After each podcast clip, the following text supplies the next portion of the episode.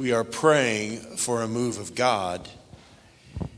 And you may be wondering, well, what's that going to look like when God moves? What, how are we going to know that it's really a legitimate move of God? If we're praying for a move of God, then uh, um, we have to go back to the book of Acts to see the pattern.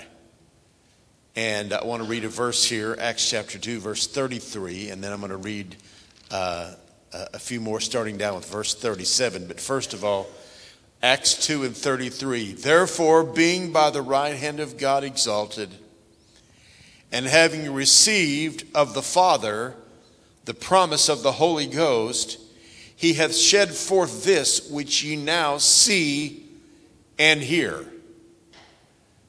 Whenever there is a move of God, there is going to be a, uh, a visible and an audible evidence of it. That's what it says here. They saw it and they heard it. I don't see anywhere here in this text, now I'm not saying that we don't feel, we do feel the presence of God but as I mentioned in the, one of the services Sunday, uh, we, we are not, uh, we are not uh, dependent upon emotions, what we feel. But it does say that they saw it and they heard it.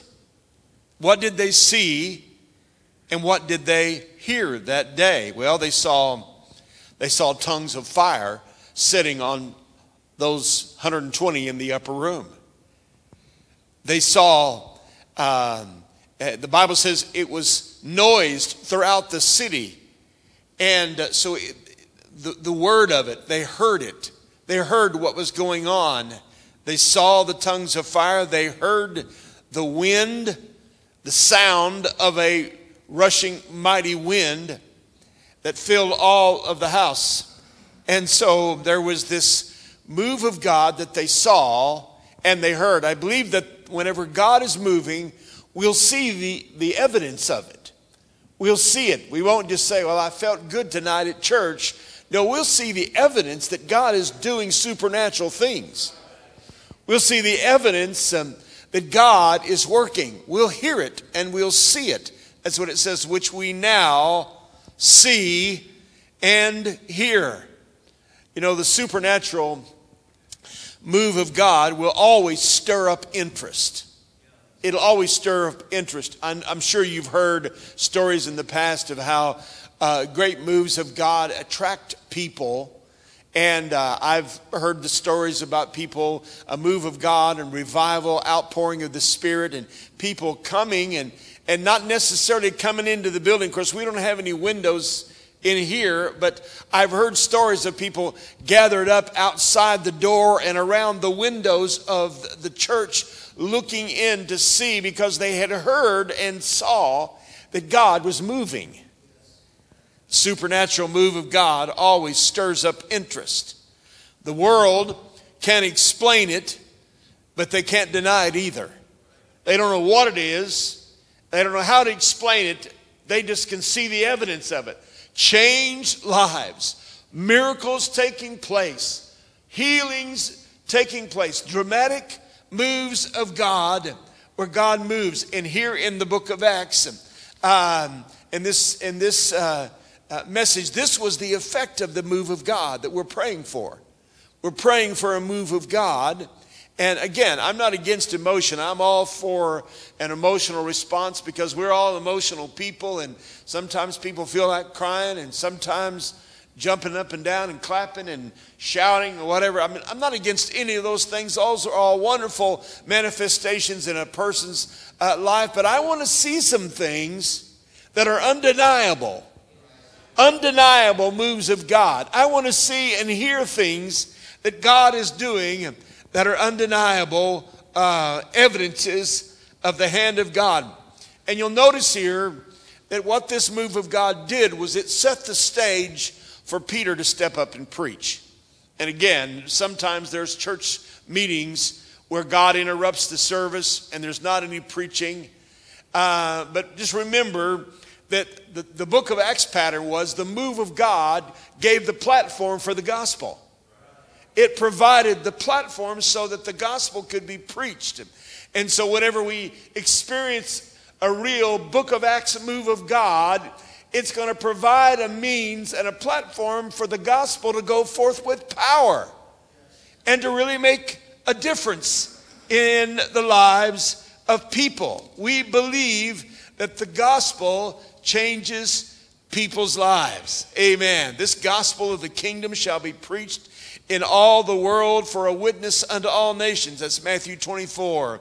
Romans chapter 1 and verse 16. I'm not ashamed of the gospel of Christ, for it is the power of God unto salvation. It's the means whereby people uh, can hear the gospel and the seed of hope and the seeds of conversion are planted in the hearts of people by the preaching of the gospel. Amen. Praise the Lord. In Acts 2 and 37, then, it says that they were, they were, uh, uh, they were pricked in their hearts.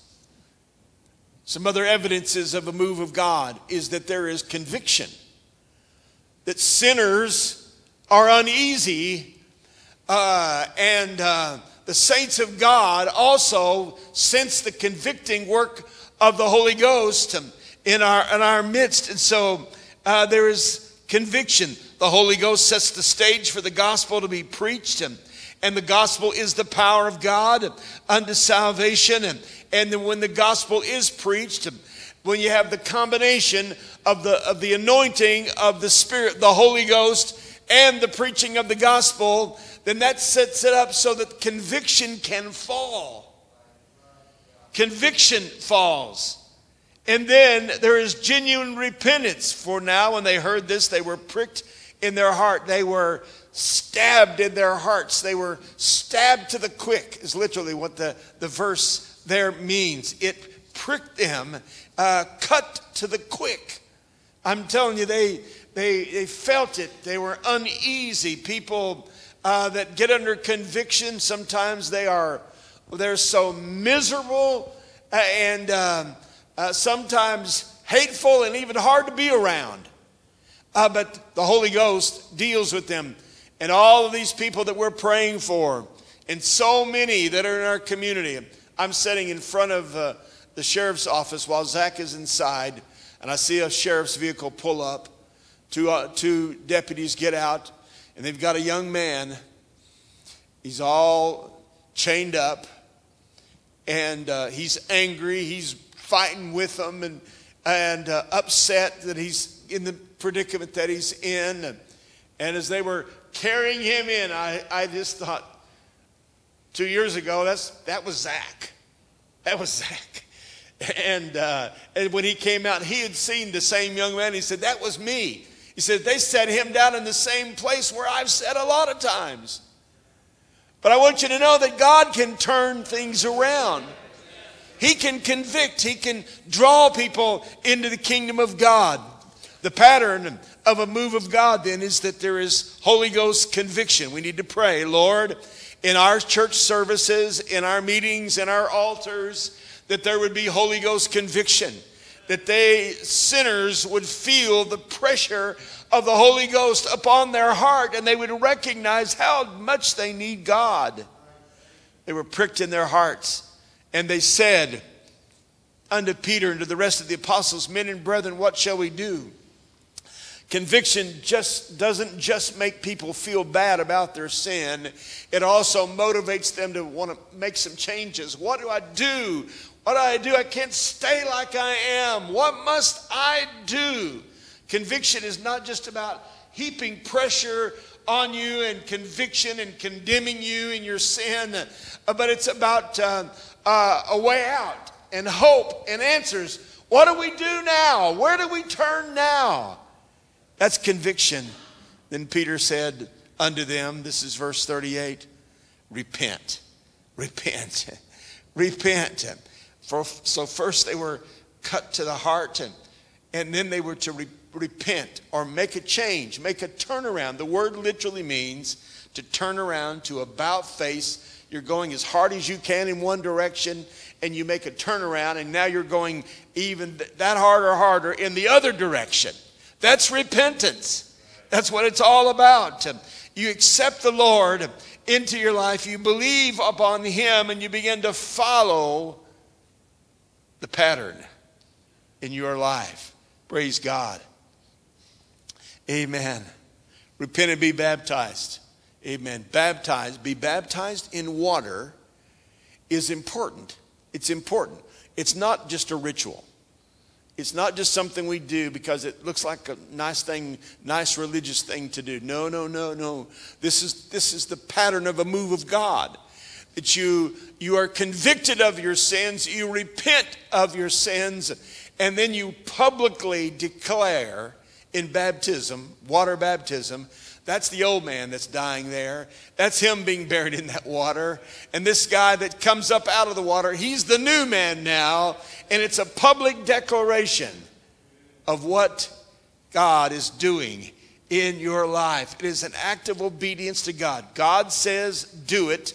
And it's a part of a move of God. Amen. It would be wonderful in the next couple of weeks if we don't have, if we just have, you know, here a few months ago, I forget when it was, we had like 17 people that we baptized in water here in, in the baptistry. Um, I don't remember when it was, six months ago or four or five months ago.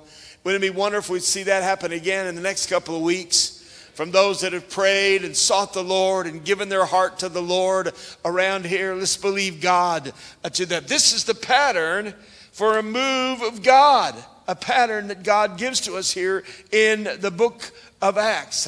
And then he said, and receive the gift of the Holy Ghost. Amen. And so, actually, it can all happen the same day and the same night. You can repent, you can turn around, you can be born again, and you can get baptized in water and baptized in the Holy Ghost. Amen. That doesn't necessarily have to happen all the same day, but, uh, but that's, that's the pattern that's given to us in the Word of the Lord. For this promise is unto you and to your children and to all that are afar off. So here's the wide, the wide net that God uh, uh, spreads wide open. It's for you. It's for your children. It's for your children's children. It's for every generation. Doesn't matter how old or how young. It makes no difference. This is the promise of the Father, and it's for all of these in various age groups, and uh, that uh, that He wants to pour His Spirit out upon them. The promise is to you, to your children, to all that are far off, even those that aren't even born yet. Amen. To those that are afar off, even as many as the Lord our God shall call. Praise God. Amen. We are praying for a move of God. We're, believing for a move of God and for God to begin that supernatural work in our hearts and in our families. A couple of Wednesday nights ago, I, I asked you to, uh, uh, to name the names of individuals that you were praying for. I just want to encourage you don't stop, don't quit. Keep on praying for them. Call on their name. That that call on their name, that those names go up before the throne of God. Amen. As you call their names. I don't know the name of that young boy that they were dragging into the sheriff's office, but I, I've got his picture in my mind. I don't know who he is, but I can pray for him. Lord, you know that young man. You know the mess he's in and the, and the hardness of his heart. You know what's going on. Wherever he is, Lord, would you by your Spirit get a hold of his heart and help him to see there's a way out of that, that life of sin? Praise God. And give him hope. Give him hope. Praise God. And with many other words that he testify and exhort, saving, saying, Save yourself from this untoward generation or this generation that's going the opposite way of the direction that they should. Save yourself from those that are going away from God and start headed toward uh, the, the things of God. Praise God. Let's look to God's and pray for God's book of Acts pattern uh, to be a reality in revival here in our church and our community. Amen. Praise God. Let's stand. Praise the Lord. Praise the Lord. Lord, stir our hearts tonight, Lord. Stir our hearts. Deal with us, Lord. There's so many, Lord, that are lost. They're hopeless. They have no hope. But Lord, we, we know you, and because of that, we know that there is hope for the most hopeless circumstance. And we thank you for that. Glory be to God.